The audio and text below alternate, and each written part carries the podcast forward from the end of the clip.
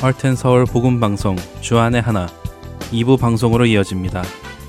주 안에 하나 2부에는 1800년 후반부터 시작된 한국을 향한 선교 발자취를 따라가는 시간 푸른 눈의 조선인들 방송과 은혜의 설교 그리고 매일을 살아가는 힘을 얻는 존 맥아더 목사님의 Strength for Today가 준비되어 있습니다. 먼저 이 땅의 복음 전파를 위해 힘쓴 선교사들의 삶을 나누어 보는 시간 푸른 눈의 조선인들로 이어집니다.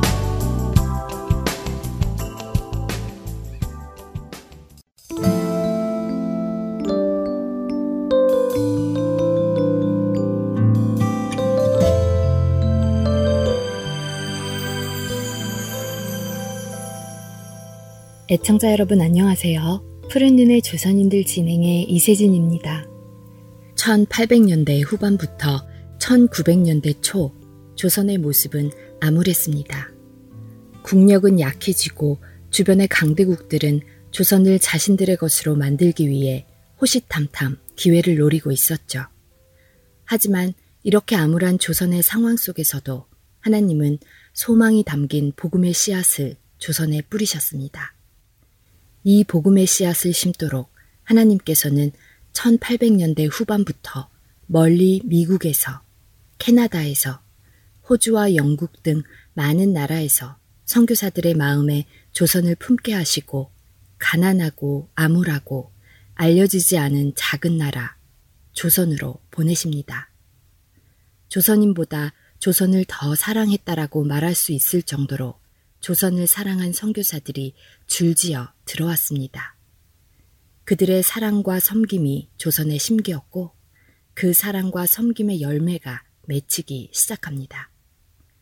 1900년대 초부터는 푸른 눈의 조선인들과 함께 활동하는 조선인 성도들이 늘어나기 시작했고 양반에서 백정까지 그리스도 안에서 성도가 되고 장로가 되어 복음을 전하고 사랑을 나누고 하나님의 말씀을 가르치는 등 많은 열매가 맺혀갔습니다. 오랜 세월 뿌리 박혔던 계급과 차별의 문화가 예수 그리스도 안에서 무너져 내리고 하나가 되는 놀라운 은혜가 임했습니다. 그리고 사무엘 마펜 목사가 세운 평양 신학교에는 드디어 1회 졸업생들이 배출됩니다. 1907년에 평양 신학교를 졸업한 1회 졸업생들은 총 7명으로 한석진, 송인서, 방기창, 서경조, 양전백, 길선주, 그리고 이기풍 목사가 있었습니다. 지난 시간에 나누었듯이 1907년 평양 부흥회가 일어난 후 대한예수교 장로회에서는 제주도에도 복음의 씨앗을 심기 위해 목사 한 명을 파송합니다. 제주도는 당시 지금보다 더 말과 풍속이 다른 섬나라였죠. 그래서 제주도는 탐나국이라고 불렸습니다. 제주도의 선교가 시작된 것은 1900년대 초기였습니다. 당시 제주도 출신으로 육지로 나가 있던 사람들 가운데 신자가 생기기 시작했죠. 그리스도를 영접한 이들은 미신과 토착신이 강한 제주도로 다시 돌아가서도 자신들의 믿음을 지키려 노력했습니다. 특히 제주의 부잣집 아들로 태어나 서울로 유학을 온 조봉호는 언더우드 선교사가 설립한 경신학교와 평양 숭실학교에서 공부하면서 기독교를 알게 되었고 아버지가 사망하시자 다시 제주도로 돌아가서 그리스도인으로 살아갑니다. 대한예수교 장로회에서는 조봉호를 통해 제주도 선교를 결정하게 되었고 선교를 본격적으로 시작하기 위해 평양신학교 1회 졸업생 이기풍 목사를 파송하게 된 것이죠. 하지만 희망을 가지고 제주도를 향한 이기풍 목사는 생각지 못한 어려움을 겪게 됩니다. 목포에서 배를 타고 제주로 출발했지만 배가 도중에서 풍랑을 만나 난파되었죠. 함께 탔던 자들이 모두 죽고 이기풍 목사 혼자만 헤엄쳐 전라남도와 제주도 사이에 있는 추자도에 상륙하였고 추자도에서 다시 배를 타고 어렵게 어렵게 제주에 도착합니다. 그렇게 어렵게 도착한 제주도에서 이기풍 목사를 반겨주는 사람은 하나도 없었습니다. 따로 떨어져 사는 제주 도민들의 특성상 그들은 외지의 세력을 배척했습니다. 심지어 같은 조선인들도 육지에서 온 사람들과 상종을 하지 않았으니 외국 선교사가 들어오는 것은 꿈도 꾸지 못할 정도였죠. 사람을 만나 대화를 할 수 있어야 전도도 할 텐데 제주 사람들은 이기풍과 말을 하려 하지 않았습니다. 뿐만 아니라 그를 자신들의 집안에 들이지도 않았죠. 그러다 보니 이기풍 목사는 길에서 자야 하는 날이 많았고 음식도 제대로 먹지 못했습니다.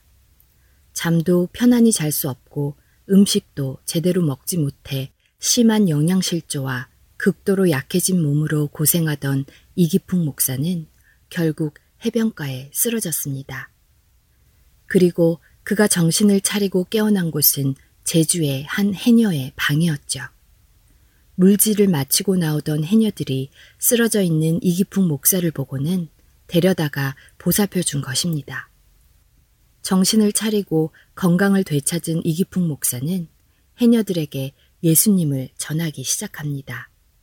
그리고 하나님께서는 그녀들을 제주의 첫 열매로 받으셨죠.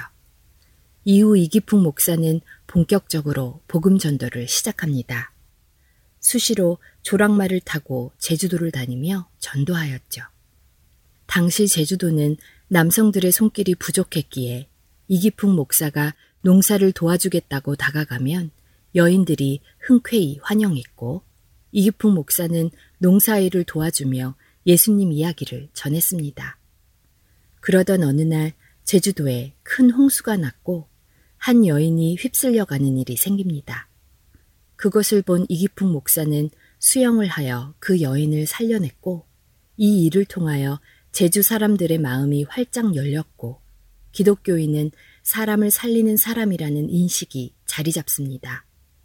이 외에도 이기풍 목사는 11살 된 다리를 저는 아이를 만났는데 목포의 병원에서도 치료받지 못하고 돌아온 그 아이를 붙들고 기도를 하였고 기도 후 기적적으로 치유를 받게 되어 성교의 문은 더욱 열리게 되었습니다. 1912년 성교 보고에 의하면 교인 중에 권능을 받아 병고침 받는 자가 많고 전도인이 전도함에 문이 크게 열렸으며 라고 기록하고 있다고 합니다. 당시 제주도는 뱀을 숭배하는 문화가 있었습니다. 제주 사람들은 뱀을 위해 제사밥을 준비할 정도였죠.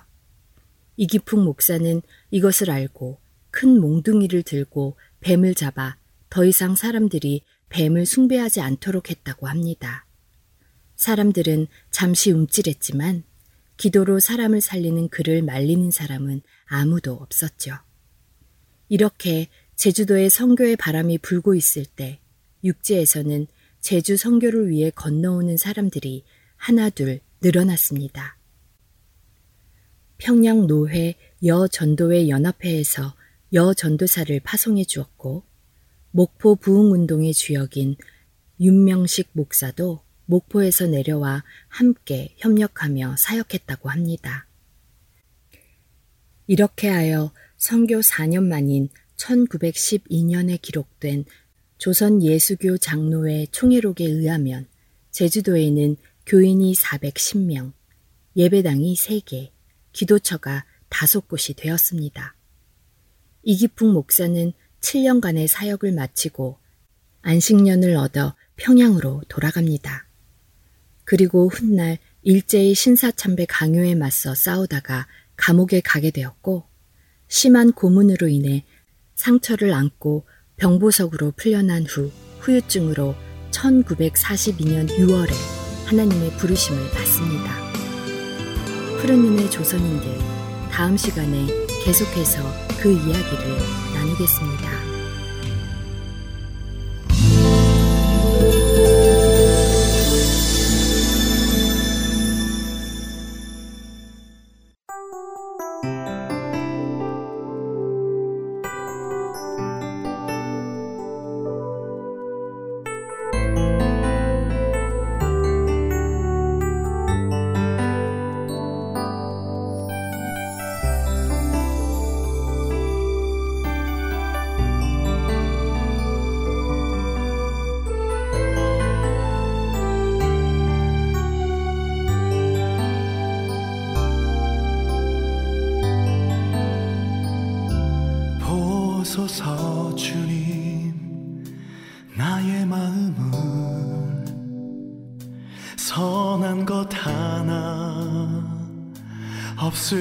다.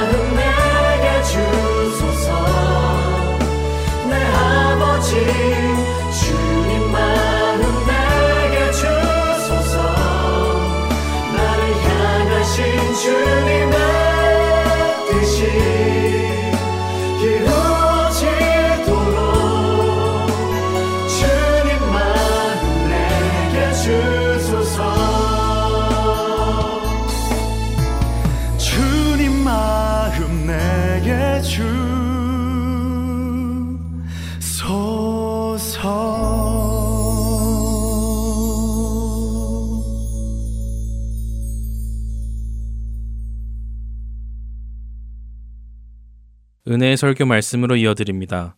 오늘은 경기도 성남시 선안목자교회 유기성 목사님께서 요한복음 13장 21절부터 38절까지의 말씀을 본문으로 마음을 지키라 라는 제목으로 말씀 전해 주십니다. 은혜의 시간 되시기 바랍니다.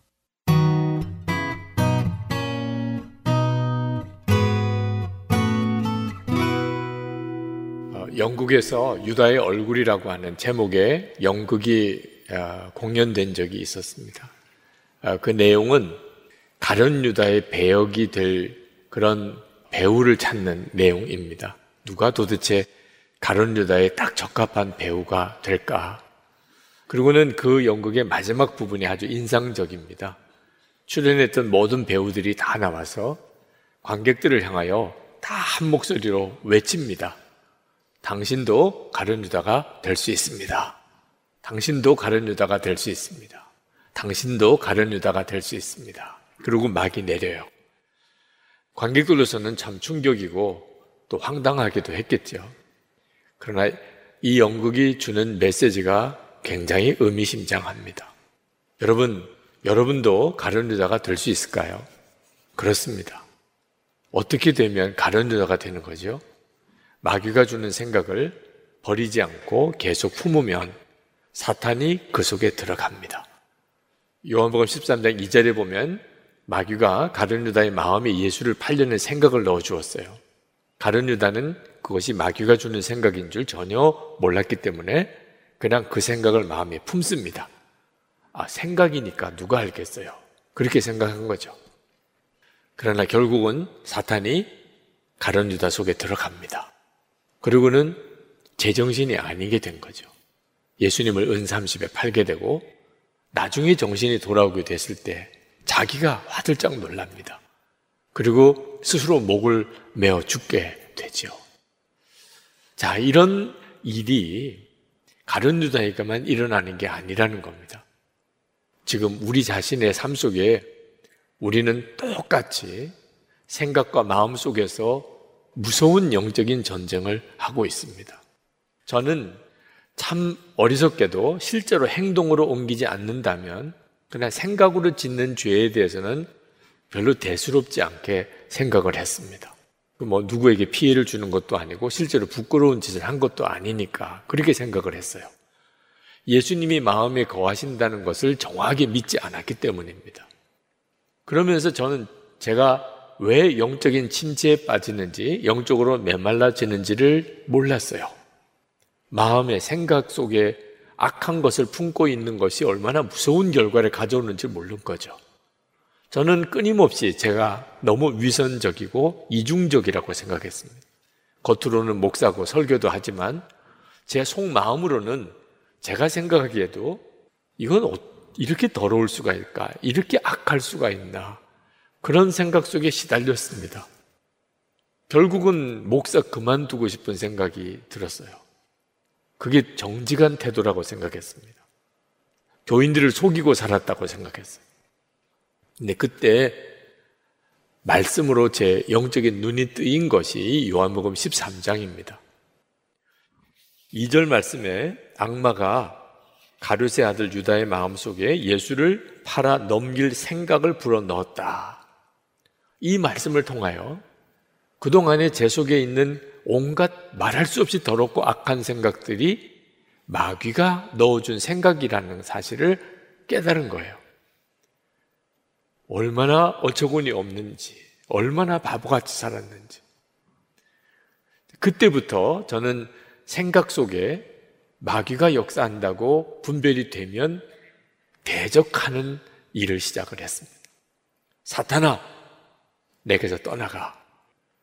분별을 못했을 때는 그게 난 줄 생각하고 너무 부끄럽고 너무 좌절감 느끼고 그리고 정말 너무 무기력해지는 거예요. 여러분, 여러분의 생각을 잘 분별하고 살아야 합니다. 마귀가 주는 생각이 있고 주님이 주시는 생각이 있는 겁니다. 마음을 지켜야 합니다. 잠언 4장 23절에 모든 지킬 만한 것 중에 더욱 내 마음을 지키라 생명의 근원이 이에서 남이니라 했어요. 여러분 여러분이 지키는 게 있잖아요. 지갑, 그죠? 여러분의 계좌, 보이스피싱에 넘어가지 않으려고 얼마나 신경 씁니까? 여러분의 집 단속 얼마나 철저히 합니까? 여러분도 다 소중한 것은 지키고 살잖아요. 마음은 왜 그렇게 아무렇지도 않게 다 열어놓습니까?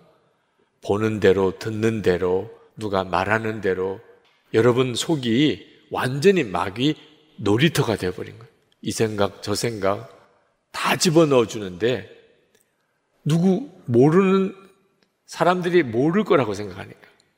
그냥 생각의 문제라고 생각하니까. 분별 없이 그 생각을 품는 거죠. 그래서 예수를 믿고 사는데도 왜 나는 이렇게 사는 거지? 하나님은 왜 역사 안 해주시는 거야? 신앙적인 방황과 말할 수 없는 타락이 성도들의 삶 속에 일어나는 거예요. 사탄이 생각을 넣어주는 것과 실제로 사탄이 그 속에 들어가는 것은 뚜렷한 차이가 있습니다. 사탄이 가룟 유다에게 예수를 팔려는 생각을 넣어 주었을 때는 예수님이 그걸 아셨어요. 가룟 유다가 나를 팔려고 하는구나. 그런 생각을 하는구나. 그때 예수님께서 가룟 유다에게 성찬도 주시고 가룟 유다의 발도 씻어 주세요. 자기를 팔려고 하는 걸 알면서도 왜 돌이킬 수 있으니까 생각으로 역사할 때는 아직까지 돌이킬 수 있으니까 예수님께서 가룟 유다에게 결정적으로 암시를 주세요. 너희 중에 누가 하나 나를 팔 것이다. 다들 황당한 이야기지만 가룟 유다는 가슴이 뜨끔했겠죠. 누구냐고 할 때 내가 떡을 찍어 주는 자가 그다. 그게 무슨 의미인지를 다른 제자들은 몰랐지만 가룟 유다는 무슨 말인지 알았죠. 그리고 떡을 자기에게 주실 때 가룟 유다가 그때는 깨달아야죠. 주여, 제가 잘못했습니다. 이렇게 가야 맞는 건데 그 떡을 받아 먹어요. 그리고 사탄이 가룟유다 속에 들어갑니다. 그제서야 예수님께서 이제는 내가 하고자 하는 일을 해라. 깨우쳐 돌이킬 때가 있고 이제는 어쩔 수 없을 때가 있다는 것을 알 수가 있습니다. 사탄이 들어가 버리면 이제는 더 이상 가룟유다는 더 분별이 안 돼요. 그리고 가룟유다는 그냥 나가버립니다. 예수를 팔려가는 거죠. 여러분, 우리의 삶 속에 똑같이 그와 같은 일들이 일어나고 있음을 여러분이 정신 똑바로 차려야 돼요. 자, 그런데 예수를 팔려고 가룟유다가 이제 제사장을 찾아가는 바로 그 시간에 이제 남은 제자들에게 예수님께서 아주 중요한 말씀을 하세요. 그게 34절, 35절입니다. 이제 나는 너에게 새 계명을 준다. 서로 사랑하여라. 내가 너희를 사랑한 것 같이 너희도 서로 사랑하여라. 너희가 서로 사랑하면 모든 사람이 그것으로서 너희가 내 제자인 줄을 알게 될 것이다. 요 구절만 따로 놓고 보면 굉장히 은혜로운 구절이에요. 예수님께서 하신 말씀이 주님과 딱 맞는 내용이죠. 근데 문맥을 놓고 보면 너무 이상한 말씀입니다. 지금 어떤 상황이에요? 예수님이 그토록 사랑하셨고 또 섬겼던 당신의 제자가 자기를 팔려고 제사장을 지금 찾아간 바로 그때예요. 여러분 배신을 당해 보셨나요? 정말 사랑했는데 모든 걸 다 주고 그를 위해서 섬겼는데 그는 나를 팔아버리려고 해요. 이런 일을 겪으신 주님의 심정. 오늘 성경에도 마음이 너무 괴로웠다고 하시죠. 자, 이런 상황에서 예수님께서 내가 너희를 사랑한 것 같이 너희도 서로 사랑하여라. 이런 말씀을 하실 수 있으실까? 너무 분위기가 안 맞는 내용이잖아요. 이 말씀을 듣는 제자들조차도 얼마 안 가면 다 예수님 버리고 도망가고 베드로는 예수님을 세 번이나 부인하게 될 겁니다. 그 제자들에게 내가 너희를 사랑한 것 같이 너희도 서로 사랑하라니. 여기서 사람은 어디서 달라지느냐? 영에 따라 달라지는 거예요. 상황, 여건, 환경 아니에요. 그 사람 속에 어떤 영이 있느냐에 따라 사는 게 다른 겁니다. 가룟 유다는 사탄이 들어가니까 그러니까 탐심에 사로잡혀서 예수를 팔려고 당신의 스승이었던 예수를 팔려고 제사장을 찾아갑니다. 예수님은 자기를 팔려고 제자가 제사장을 찾아간 줄 알면서도 사랑하라고 가르쳐요. 영이 그 삶을 완전히 바꾸는 거예요. 그러니 여러분, 여러분의 속에 있는 생각 속에 어떤 영이 역사하는지를 정말 확인해야 하는 거죠. 아무 생각이나 여러분의 생각이라고 생각하면 안 되는 거예요. 용서하라, 사랑하라. 그냥 성경에 늘 있는 말씀이고 설교하시는 목사님은 늘 그런 식으로 설교하시지. 이렇게 받으시고 건성으로 넘기면 안 됩니다. 이건 내가 진짜 예수 믿는 사람인지 구원받은 사람인지를 결정하는 결정적인 조건이에요. 예수님 보세요. 그렇게 배신을 당하고 제자가 팔아 넘길 이런 상황에서도 사랑하라고 권하잖아요. 내가 그런가? 하나님이 지금 내 안에서 그렇게 사랑으로 역사하는가? 어떤 사랑이죠? 우리 중에 뭐 사랑 안 하는 사람이 있겠습니까? 근데 우리 주님이 말씀하신 사랑은 내가 너희를 사랑한 것 같이 해요. 하나님은 온 인류를 구원하기 위해서 당신의 독생자를 내어주셨어요. 그렇게 사랑하라. 예수님은 우리 죄를 대신 지시고 십자가에 달려 못 박히셨어요. 그렇게 사랑하라. 그게 기준이에요.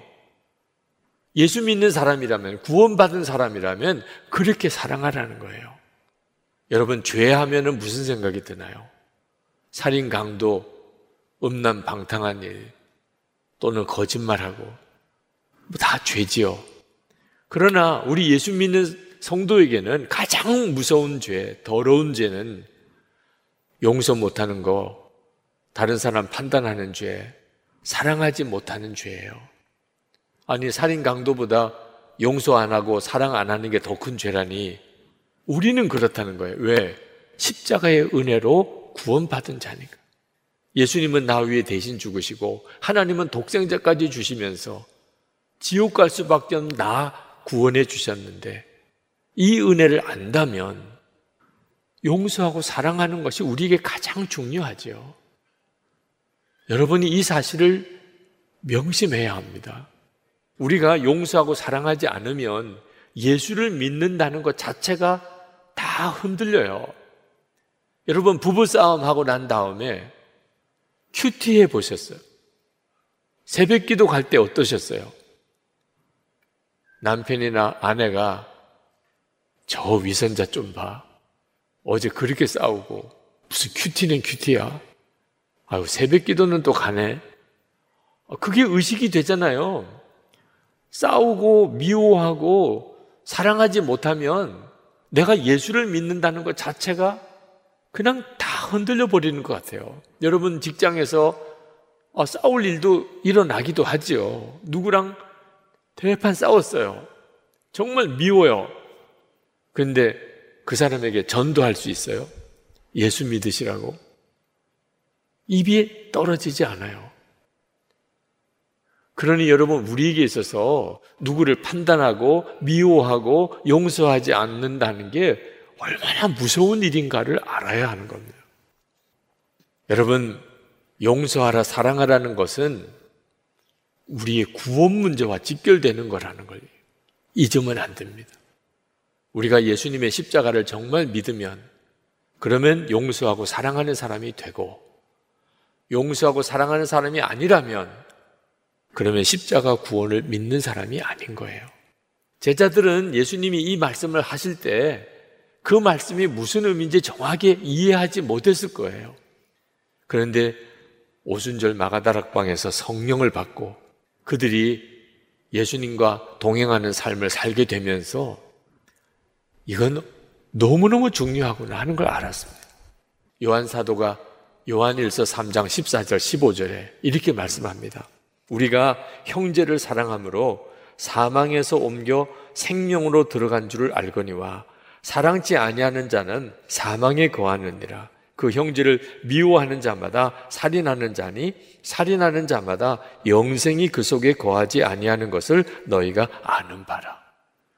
여러분 형제를 사랑하는 것, 형제를 미워하는 것은 우리가 진짜 구원받은 사람인지 아닌지를 가늠해 주는 거예요. 이처럼 심각하고 중요한 문제인 거예요. 자, 그렇다면 여러분 중에는 너무너무 마음이 힘드신 분이 있으실 거예요. 어떻게 예수님처럼 용서하고 사랑할 수 있단 말이냐? 어떻게 사람이 원수를 사랑할 수 있어요? 아니, 함께 사는 가족도 사랑하지 못하고 사는데 어떻게 원수를 사랑하냐 말이에요. 진짜 숨이 꽉 막힐 일이죠. 경건한 그리스도인들이 다 겪는 문제입니다. 이 용서와 사랑의 문제에 딱 걸려요. 이거 가능한 일인가? 예수님께서 제자들에게 이제 내가 가는 길을 너희들도 따라올 수는 없다. 그렇게 말씀하실 때 베드로가 막 확 흥분을 합니다. 그리고 이렇게 주님께 말씀을 드려요. 주님, 왜 지금은 내가 따라갈 수 없습니까? 나는 주님을 위해서는 내 목숨이라도 바치겠습니다. 그만큼 베드로는요, 너무 섭섭했어. 아, 주님 어떻게 말씀을 그렇게 하십니까? 나는 주님을 죽을지언정 따라갈 겁니다. 우리를 어떻게 보시고 그렇게 말씀하십니까? 그때 예수님께서 베드로에게 그래 미안하다 내가 잘못 말했다 그래 내가 너 마음 알지 이렇게 해주실 만한데 예수님은 더 냉정하게 말씀하세요. 내가 나를 위하여 내 목숨이라도 바치겠다는 말이냐? 내가 진정으로 진정으로 너에게 말한다.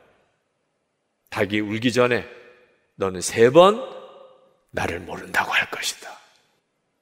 아, 예수님께서 어떻게 이렇게 단호하게 말씀하시죠?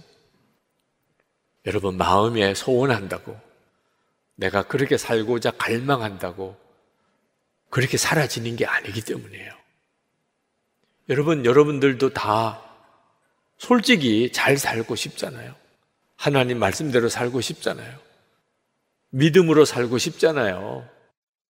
가정은 천국처럼 천국 같은 가정 이루고 살고 싶잖아요. 부부 사이에, 부모 자녀 사이에, 형제 사이에. 여러분 진짜 예수님이 주인 되시는 좋은 교회 세우고 싶잖아요. 마음은 있잖아요, 여러분. 근데 안 되는 걸 어떻게 해요? 계속 시험 들고 아, 사랑하고 사랑하기에도 시간이 아까운데 계속 다투고 싸우고 갈등하고 왜 그렇게 자꾸 시험되는 일은 많고 화는 그렇게 나고 어째 그렇게 모든 게 불평스럽고 짜증만 나는 거죠?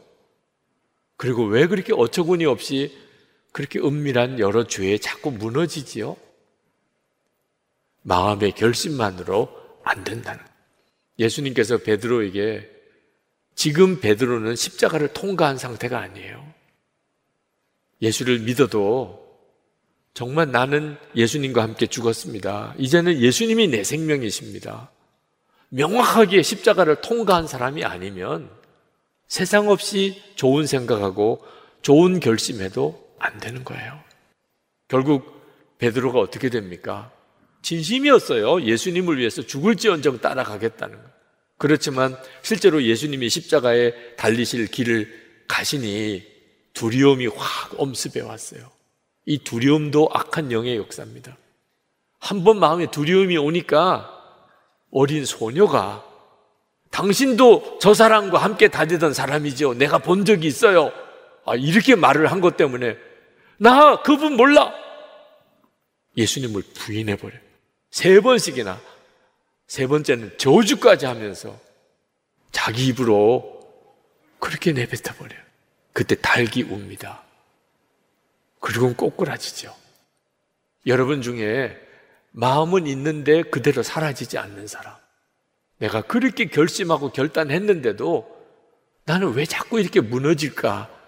그러신 분들, 베드로를 보세요. 베드로도 그랬다니까. 그러니까 자꾸 쓰러지고 무너지는 분은 나 베드로인가 봐. 이렇게 생각하시면 돼 마음이 없는 건 아닌데 자꾸 넘어지잖아요. 그러면 안 되는 건가요? 그렇지 않습니다. 또 베드로를 보세요. 예수님을 세 번이나 부인하고 저주까지 했던 베드로가 다시 일어섰잖아요. 초대교회의 위대한 사도가 되잖아요. 십자가에 거꾸로 매달려 순교하잖아요. 아니, 예수님을 그렇게 부인하던 베드로가 어떻게 또 그렇게 바뀌었나요? 예수님께서 베드로 속에 오신 거예요. 오순절 마가다락방에 성령이 임하시면서 예수님을 바라보는 눈이 뜨이게 됩니다. 전에는 주님이 자기 밖에 계셨어요. 이제는 예수님이 자기 안에 계세요. 이건 완전히 다른 문제예요. 그렇게 두려움에 사로잡히던 베드로, 이제는 예수님의 생명으로 사니, 그러니까 위대한 사도의 길을, 그 순교자의 길을 갔던 거죠.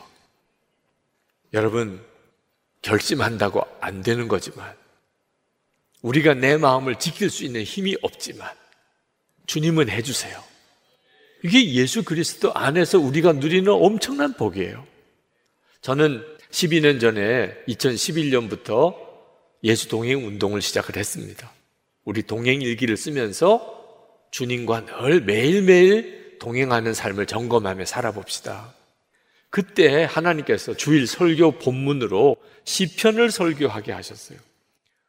제 의도가 아닙니다. 성령께서 워낙 강권하시니까 시작했지만 시편이 150편에 이르러요.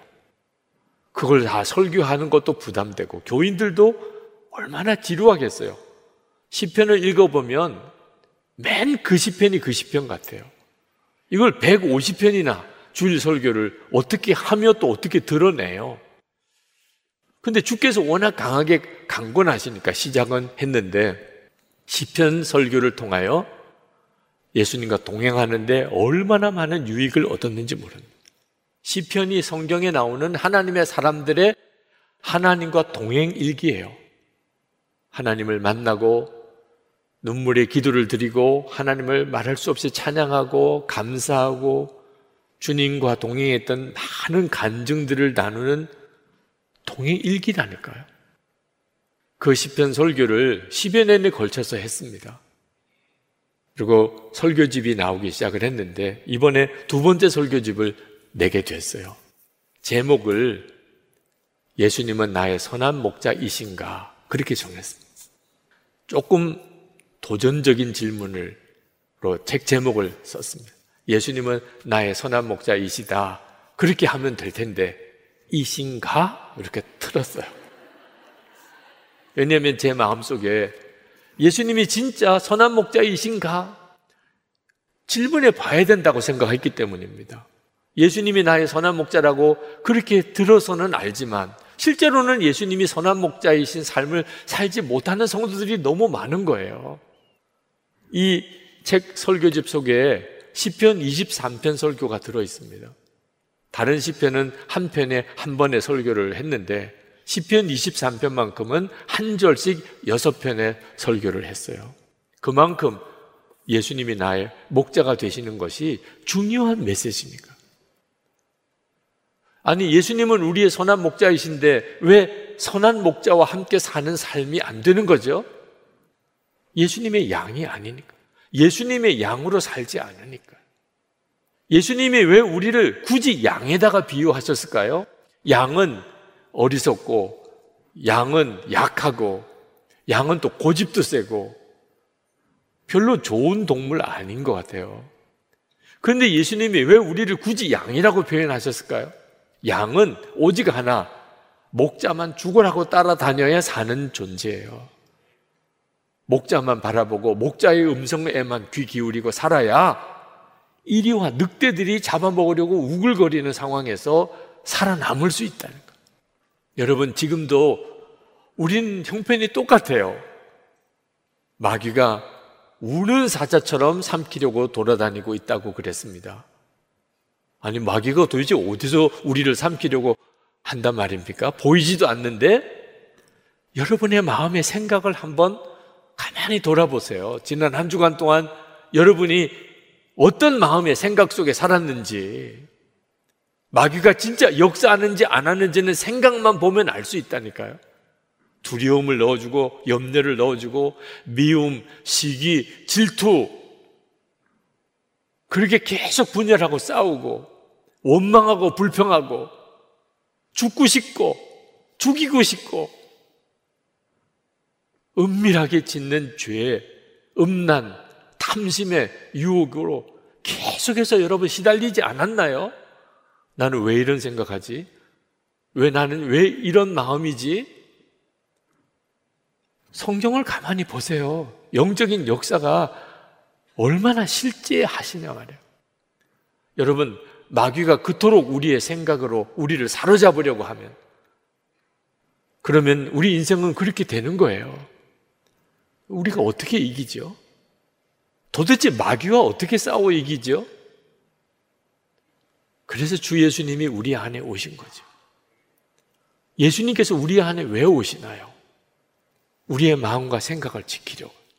요한일서 5장 18절에 하나님께로 나신 자가 우리를 지키시며 악한 자가 우리를 만지지도 못하게 하신다. 예수님께서 우리 마음에 오신 이유예요. 악한 자가 우리의 마음과 생각을 지배하지 못하게 하기 위해서 양이 목자를 바라보는 것처럼 우리도 눈에는 안 보이지만 주님은 나와 함께 계신 것을 정말 믿고 그리고 주님의 음성에 계속 귀를 기울이고 그렇게 여러분이 살아보시면 그러면 여러분의 마음과 생각이 지켜지는 것을 알게 돼요. 성령이 오신 것은 굳은 마음을 제하고 부드러운 마음을 주기 위해서라고 그랬어요. 마음이 바뀌는 거예요. 마음이 바뀌니까 삶이 달라지는 거죠. 예수 동일기를 쓰면서 저는 예수님의 양이 된다는 것이 뭔지를 실제로 실감하게 됐습니다.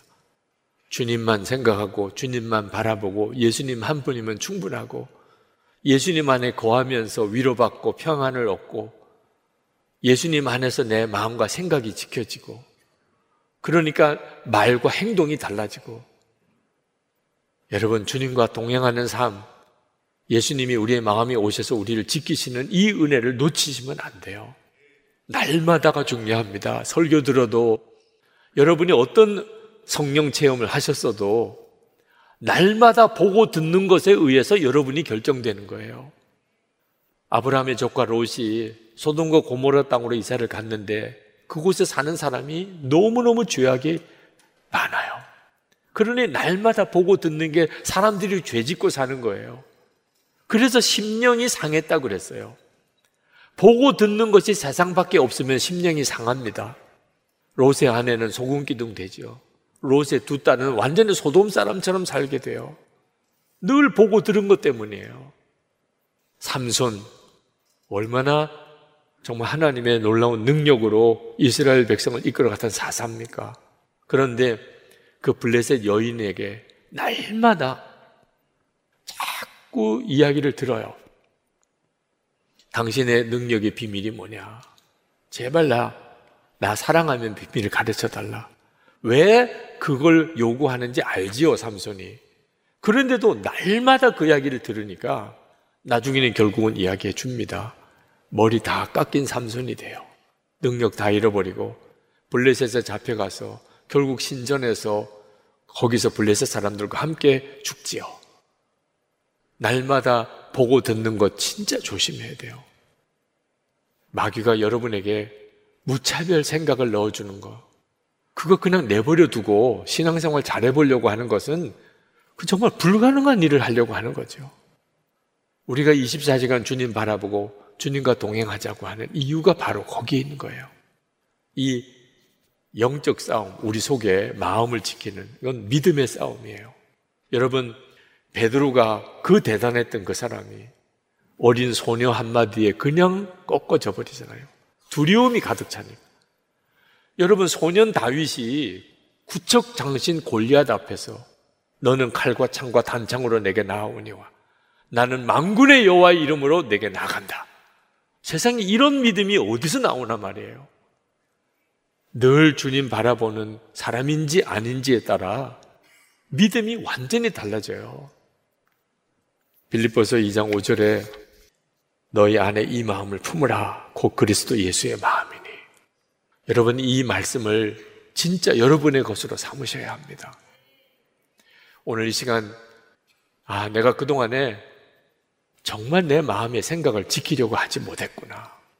아무 생각이나 다 받아들이고 한 번 막 슬픈 마음이 들면거나 며칠씩 슬픈 마음을 그냥 품고 미운 마음 있으면 뭐몇 달씩 몇 년씩 은밀한 죄의 유혹 당장 내어 버려야 되는데 누구도 보는 사람 없으면 그냥 속으로는 그걸 품고 주님 제가 이제는 그렇게 안 하겠습니다.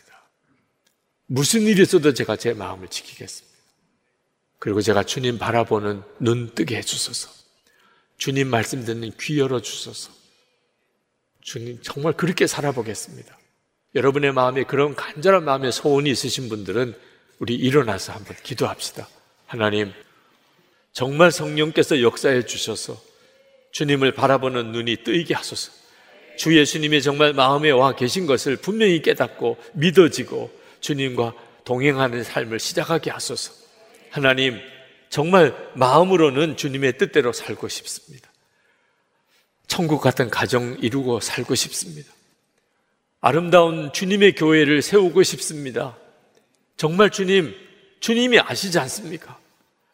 말씀대로 살고 하나님 기뻐하는 삶 살고 싶은 마음은 너무나 간절한데 그렇게 사라지지 못하는 답답함이 있습니다. 왜 그렇게 시험은 자주 오고 왜 그렇게 어처구니 없이 무너지는 때가 있는지 은밀하게 짓는 죄는 생각하기도 너무나 부끄럽고 하나님 미움과 원망, 불평 속에 삽니다. 밤잠을 제대로 자지 못하고 근심 속에 삽니다. 주님 이제 이런 삶을 청산하고 싶습니다. 이 시간 그저 마음만 먹으면 다 되는 줄 생각했던 조급했던 마음 회개합니다. 마음대로 되지 않는다고 쉽게 낙심하고 무너졌던 것도 회개합니다.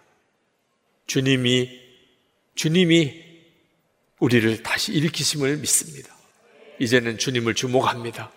주의 말씀을 붙잡습니다. 주님이 우리를 인도하심을 믿습니다. 주님, 오늘도 사모하며 자리에 일어난 모든 성도들 머리에 손을 얹으시고 저들의 마음의 심령 속에 주의 성령의 역사를 도하시고 주를 보는 눈을 분명히 열어 주옵소서.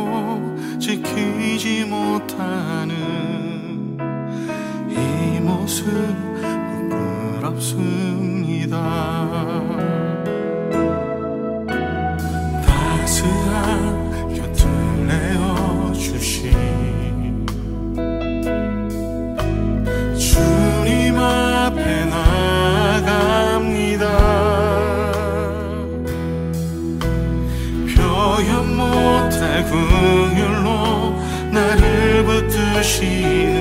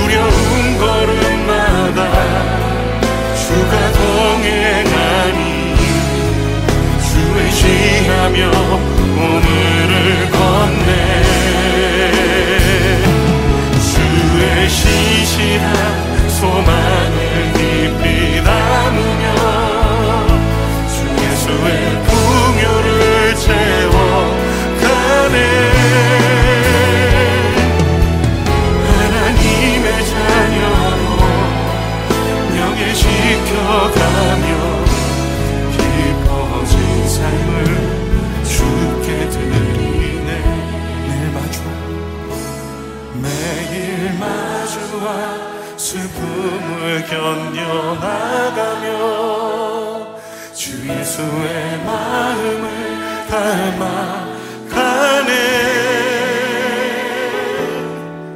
두려운 걸음마다 주가 동행하니 주 의지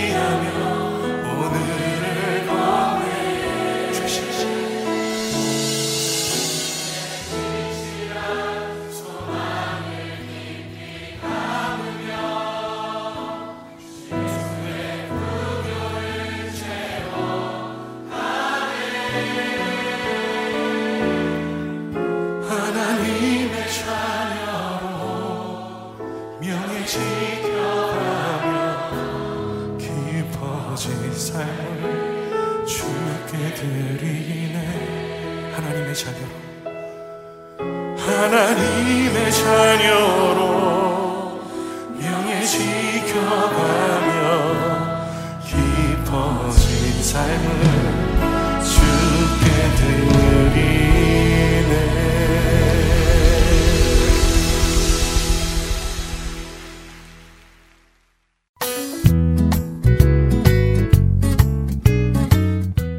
새로운 방송들도 반갑지만 이전에 들었던 방송을 다시 듣고 싶을 때 있으시지요? 혹은 다른 사람에게 그 방송만 전해주고 싶을 때도 있으시지요?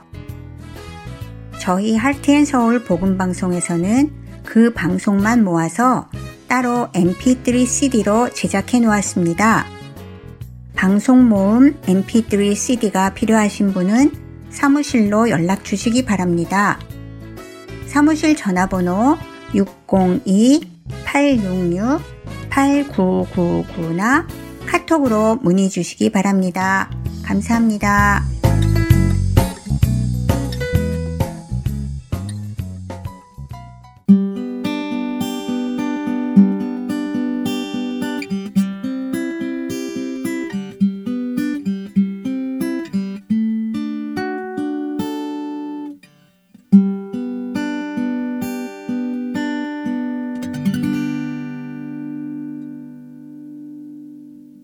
이어서 존 맥아더 목사님의 Strength for Today 들으시겠습니다.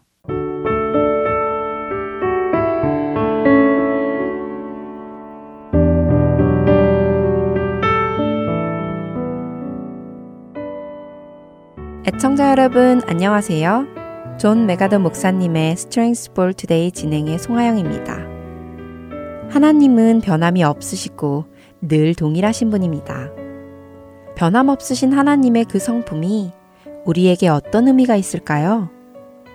오늘 Strength for Today의 제목은 변함없으신 하나님입니다. 주는 한결같으시고 주의 연대는 무궁하리이다. 시편 102편 27절 말씀입니다. 하나님은 절대 변하지 않으십니다. 하나님이 변하지 않으신다는 사실은 우리로 하나님께서 하신 말씀을 신뢰할 수 있게 해줍니다. 세상의 모든 것은 변하지만 오직 하나님, 한 분만은 변함없는 분이시지요. 시편 102편 26절과 27절은 이렇게 말씀하십니다. 천지는 없어지려니와 주는 영존하시겠고 그것들은 다 옷같이 낡으리니 의복같이 바꾸시면 바뀌려니와 주는 한결같으시고 주의 연대는 무궁하리이다. 이스라엘 백성들은 자신들의 죄의 대가로 멸망받아 마땅했지만 하나님께서는 아브라함과 맺은 언약을 신실히 지켜나가셨습니다. 하나님께서는 그 사실에 대해 말라기 3장 6절에 스스로 이렇게 말씀하시지요. 나 여호와는 변하지 아니하나니 그러므로 야곱의 자손들아 너희가 소멸되지 아니하느니라. 신약의 야고보 사도 역시 하나님은 변함도 없으시고 회전하는 그림자도 없으시다고 말씀하십니다. 하지만 성경에는 가끔 하나님께서 그 뜻을 돌이키셨다고 말씀하시는 구절들이 나오기도 합니다. 변하지 않으신다는 하나님께서 변하셨다. 마음을 바꾸셨다는 것으로 들립니다. 이것은 과연 어떤 의미일까요? 요나서에 나온 말씀을 예로 들어보겠습니다. 요나는 니느웨의 악함과 그에 대한 하나님의 심판을 경고했습니다. 그러자 니느웨 사람들은 즉각 회개하였고 이에 대해 하나님은 그들이 행한 것, 곧 그 악한 길에서 돌이켜 떠난 것을 보십니다. 그리고 그 뜻을 돌이키사 그들에게 내리려고 하셨던 재앙을 내리지 않으셨다고 요나서 3장에 말씀하시지요. 여기서 변한 것은 과연 누구일까요? 하나님이실까요? 아닙니다. 바로 니느웨 사람들입니다. 여기서도 악인을 벌하시고 의인을 상주시는 하나님의 성품은 변함이 없습니다. 변한 것은 그 대상인 니느웨 사람들입니다. 그들이 악인에서 회개하여 의인이 되었기에 하나님은 의인이 된 그들에게 벌을 내리지 않으신 것입니다. 예를 들어 햇빛으로 인해 왁스가 녹거나 진흙이 굳었다고 해서 그 해를 탓할 수는 없습니다. 문제는 해가 아니라 왁스나 진흙이라는 물질에 있지요. 이와 마찬가지로 우리에게 행하시는 하나님께서 어떤 문제가 있는 것은 아닙니다. 하나님이 변함없으시다는 사실을 우리는 꼭 기억해야 합니다. 왜냐하면 하나님을 믿지 않는 자들에게 하나님은 변함없이 심판을 하시기 때문입니다. 에스겔 18장 20절은 범죄하는 그 영혼은 죽을지라 라고 하시며 로마서 6장 23절은 죄의 삭슨 사망이라고 말씀하시지요. 이것은 하나님의 말씀이기에 사실입니다. 하나님께서 둘째 사망을 통한 영원한 형벌, 즉 불못을 말씀하실 때 이것은 반드시 이루어질 사실이지요. 하지만 하나님이 변함없으시다는 것이 믿는 자들에게는 위로와 평안을 의미합니다. 하나님께서 그 백성을 사랑하셨다면 하나님은 지금도 그리고 앞으로도 하나님의 백성을 사랑하실 것입니다. 하나님께서 우리를 용서하시고 구원하셨다면 영원히 그러실 것입니다. 하나님께서 우리에게 무엇을 약속하셨다면 그 약속은 영원히 설 것입니다. 나의 하나님이 모든 쓸 것을 채우시리라고 한 바울의 고백대로 하나님은 바울의 사역에 필요한 모든 것을 공급해 주셨습니다. 바울에게 공급하신 하나님의 능력이 동시에 우리의 필요를 채워주실 것입니다. 하나님은 이스라엘에게 내가 영원한 사랑으로 너를 사랑한다 라고 말씀하셨지요. 하나님은 이 동일한 사랑으로 우리를 사랑해 주십니다. 변치 않으시는 하나님을 찬양하고 우리에게 주시는 위로와 평안을 감사하시기 바라며 오늘 Strength for Today 마칩니다. 안녕히 계세요.